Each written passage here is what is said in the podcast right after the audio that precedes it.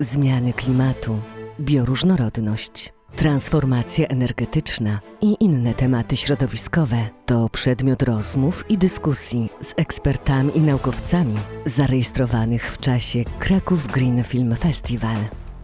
Zapraszamy. E, Z nami Judyta Rozmus, koordynatorka do spraw rów- zrównoważonego rozwoju IKEA. Dobry Dzień wieczór. dobry, dobry wieczór. E, Spotykamy się tu, e, żeby sobie trochę porozmawiać o tym, no jesteście z nami już, e, już długo i cały czas wspieracie festiwal, więc też długo macie okazję obserwować swoich klientów.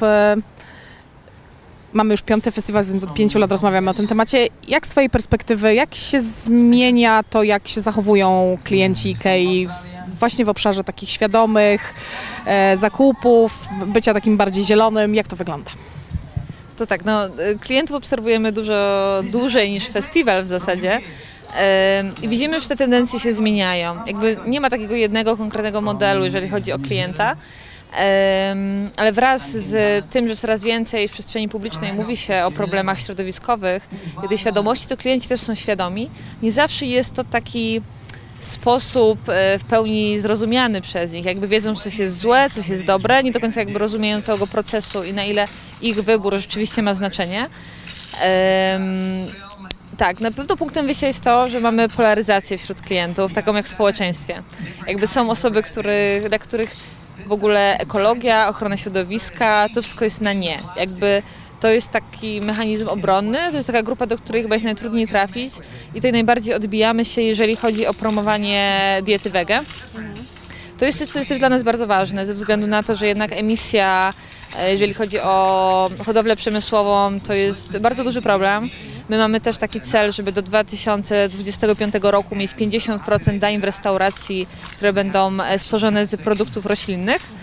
A jednocześnie, jeżeli przychodzi na przykład klient do naszego bistro i prosi, e, no i chce coś zjeść, i na przykład pracownik mu zaproponuje wege hot doga, no to zdarzają się takie reakcje, że wege? Nie, nie, nie, nie, jestem mięsożercą.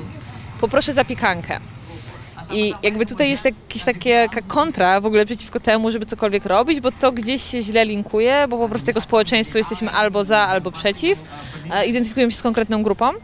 E, Ale również są klienci, którzy są coraz bardziej wymagający, e, z czego bardzo się cieszymy, bo wraz ze wzrostem świadomości klientów też wiemy, że to, co robimy, ma sens, ponieważ klienci wybierają portfelami i klienci powinni jednak mieć świadomość tego, że to, co oni robią, to jest, jest bardzo istotne. I tutaj w żadnym wypadku nie chodzi o zrzucanie na nich odpowiedzialności za takie wszystkie drobne wybory, ale to, że oni są świadomi, powoduje to taką masę krytyczną, która rzeczywiście może powodować zmiany i która wpływa już na rządzących, wpływa na firmy i na to, że rzeczywiście to wszystko dookoła nas się zmienia w dobrym kierunku.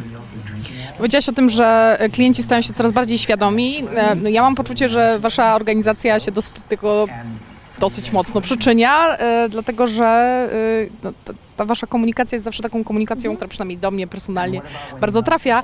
E, Więc chciałam zapytać, tak patrząc na, z waszego doświadczenia, jak mówicie do, do, do klientów, że, no, że ten przekaz zdaje się tak cały czas iść do przodu, tak? I że ludzie coraz bardziej świadomie jednak e, widzą, co się dzieje i, i podejmują te decyzje. To mi się wydaje, że takim w ogóle punktem wyjściowym tak naprawdę jest e, też świadomość naszych pracowników. Że jakby tego wszystkiego, co się dzieje w sklepie, co się dzieje we wnętrzach naszej komunikacji nie byłoby, gdyby ludzie, którzy to robią, w ogóle nie wiedzieliby, jakie to ma znaczenie i o co chodzi. Dajemy mm, ogromne, mamy nakłady pracy, żeby uświadomić naszych pracowników, żeby oni też byli szkoleni z zakresu zrównoważonego rozwoju, wiedzieli na ile jest to istotne. E, A tak naprawdę wszystko zaczyna się już na poziomie management teamu i tego, żeby oni też jakby rozumieli istotę tego. Zresztą w naszej firmie jest tak, że to e, CEO jest odpowiedzialny tak naprawdę za zrównoważony rozwój na poziomie firmy. I tu chciałam trochę nawiązać do debaty i tego, co powiedziała pani profesor, że mm, że najistotniejsze jest to, żeby zarząd wiedział, po co to jest. My mieliśmy dwa tygodnie temu e, bardzo ciekawy event, takie warsztaty, które uważam, są dobrym przykładem, ponieważ mieliśmy warsztaty dla naszego zarządu e, z młodzieżowym strajkiem klimatycznym. I to były warsztaty na zasadzie roastu. Więc jakby to nie jest do końca typowa taka forma, że jakby zarząd słyszy, że coś robi źle. Najpierw my jako firma przedstawiliśmy strategię, co robimy, e, a później młodzież nam wytłumaczyła, co robimy źle. E, I na podstawie tego, co my robimy źle, już nasz zarząd we współpracy z aktywistami tworzył taki plan, jakby co możemy w tym momencie zmienić, co możemy zmienić w dalszej perspektywie, e, gdzie jeszcze po prostu są jakieś pola do, do naprawy. Więc jakby ta świadomość idzie od samej góry, przez zarząd, poprzez naszych pracowników i w ten sposób jesteśmy w stanie wpływać na naszych klientów, bo jakby jesteśmy wiarygodni przez to, że rozumiemy to, co robimy. Mm, Wydaje mi się, że to, co jest najistotniejsze, to to, że zgodnie z wizją naszej firmy, że chcemy tworzyć lepsze warunki życia dla wielu ludzi, to my bardzo mocno łączymy zrównoważony rozwój i te wybory takie e, dobre dla środowiska z przystępnością cenową. I to rzeczywiście jest dla wielu, bo tak naprawdę, tak jak środowisko, planeta, tak samo te produkty nie powinny być tylko dla tych, którzy mają grubsze portfele, ale również dla tych ze średnimi i z małymi portfelami. Więc ta przystępność cenowa i opieranie tej komunikacji trochę na benefitach, że to jakby środowisko to jedno, ale zastanów się, jakby jak oszczędzasz wodę, to masz mniejsze rachunki. Jeżeli używasz czegoś wielokrotnie, na przykład butelki na wodę, no to wydajesz mniej pieniędzy, bo ta woda z kranu jednak jest y, znacznie tańsza. Jeżeli segregujesz odpady, to robisz mniej kursów do śmietnika, tak? Bo to nie jest jeden ogromny worek, który trzeba codziennie wynosić, tylko jest to raz na jakiś czas kilka worków, kiedy te odpady są przetworzone, a jednocześnie dzięki temu, że ty to posegregujesz, to my możemy z tego zrobić nowy produkt. I to jest po prostu krąg życia. Więc takie tłumaczenie podstawowych rzeczy i tego, że rzeczywiście e, takie drobne, drobne wybory mają znaczenie, wydaje mi się, że to najbardziej tak naprawdę trafia do ludzi. Plus oczywiście takie wnętrza, które mamy typowo dedykowane temu, żeby inspirować. Jakby Każde wnętrze w naszym sklepie ma jakąś historię. To jest tak, że ono z założenia, kiedy projektant zabiera się za to wnętrze, to ma na przykład, nie wiem, rodzinę z dwójką dzieci, która lubi wędkować i na podstawie tej historii, która jest opisana, tworzy to wnętrze. Więc mamy też dedykowane wnętrza, które mają edukować z zakresu ochrony środowiska. I to są wnętrza osób, które segregują odpady, które z e, jakichś resztek tkanin robią nowe rzeczy. Które chodzą na Green Film Festival. Dokładnie. Więc jakby to też jest taki punkt wyjścia, że można wejść, zobaczyć, kurczę, a tu można przechowywać żywność po prostu na pięć różnych sposobów i dzięki temu nie marnować tej żywności. Więc to jest takie jakby od razu gotowe rozwiązanie, co robić, które jest trochę podprogowe, jakby, no bo to nie jest tak dokładnie powiedziane, że tutaj mieszka Maria, która dba e, o żywność i jej nie wyrzuca, tylko po prostu widzimy konkretne już rozwiązanie. Powiedziałaś o rozwiązaniach dla e, różnych grup. E, Rozumiem, że teraz wprowadzacie rozwiązanie, które pomoże no, pewnie tym osobom z jednej strony, które są bardzo zainteresowane ekologią, em, e, działać lepiej, ale też osobom o, e, rozumiem, mniejszej zasobności portfela. Możesz nam trochę opowiedzieć o waszej akcji? Tak.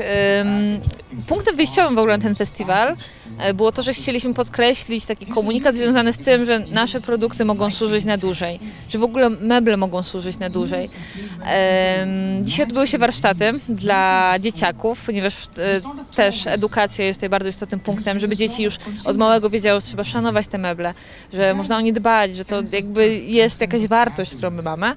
Więc dzisiaj były warsztaty z pracownikami naszego działu uzyskiwania towaru, e, gdzie meble były skręcane, malowane, odnawiane, gdzie było tłumaczone dzieciom po prostu, co to jest mebel, jaką ma funkcję, jak o niego dbać. A dodatkowo w środę mamy warsztaty e, z naszym partnerem, Muzeum Historycznym Miasta Krakowa, e, z tego, jak odnawiać meble, które już mamy. To będą e, konserwatorzy, którzy zajmują się tym zawodowo i oni nam opowiedzą i pokażą na podstawie eksponatów też częściowo, w jaki sposób zadbać o jakieś takie perełki, które mamy w domu, ponieważ tak naprawdę no, dla nas jest bardzo istotne to, żeby łączyć też to stare z nowym, żeby pokazywać, że meble mają służyć na długo, to ma być na lata. Em, więc będziemy tutaj zainspirować. Zapraszamy każdego, kto będzie miał wolną chwilę. Od godziny 16 już te warsztaty będą trwały. Przypomnij nam kiedy? E, W środę. Tak, dokładnie w środę. E, I to wszystko trochę ma być powiązane z tym, że my teraz bardzo stawiamy właśnie na mm, promowanie takiej cyrkularności z perspektywy klienta. Że mebel, który my kupujemy, jakby jesteśmy w stanie zrozumieć to, że ten mebel może się opatrzeć, że chcemy zmienić wnętrze, no tak funkcjonuje życie. Ale to nie oznacza, że ten mebel musi trafić na śmietnisko. Można go wystawić na sprzedaż i może dostać drugie życie, ale też można go zwrócić do naszego sklepu. E, My mamy teraz usługę Oddaj i Zyskaj, która polega na tym, że odkupujemy od klientów e, nasze meble. I te meble po konkretnej wycenie trafiają do e, Circular Hubu. To są takie specjalne przestrzenie w naszym sklepie, o których jeszcze zaraz opowiem. E, I w tej przestrzeni ten produkt jest wystawiany w dokładnie tej samej cenie, ktoś inny może go zakupić i mieć po prostu w swoim domu. I też ma coś nowego. Nowego, ale jednak z duszą, z drugiej ręki i tak dalej. E, a cała istota Circular Hubów to jest właśnie przestrzeń w sklepie, gdzie mamy meble po ekspozycji, którym też można dać drugie życie. Meble, które, no na przykład, nie wiem, mają e, jakieś lekkie zadrapanie, które mają uszkodzoną paczkę e, i uważamy, że to jest produkt, który nadal zasługuje na dom, któremu można ten e, dom zapewnić po prostu w bardziej przystępnie, przystępniejszej e, cenie. E, więc też całego serca zachęcam do przychodzenia do tych miejsc, ponieważ to są naprawdę takie perełki. No i właśnie opcja, żeby po prostu gdzieś kupować w duchu zrównoważonego rozwoju. Miałaś już okazję mm, chwilę być na naszym BNP Paribas Green Film Festiwalu. Powiedz, jak Ci się podoba? Bardzo. Zawsze to już jest kolejny rok i widzę po prostu jak to się rozrasta i serce mi rośnie. No to bardzo się cieszymy, że jesteś z nami, że jesteście z nami jako IKEA. Zapraszamy na warsztaty, zapraszamy na wydarzenia, zapraszamy do sklepów Oczywiście. E, i bardzo serdecznie dziękuję za rozmowę. Dziękuję bardzo.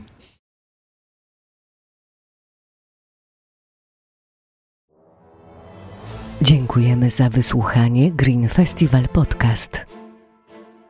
Więcej rozmów z ekspertami znajdziesz na portalu VOD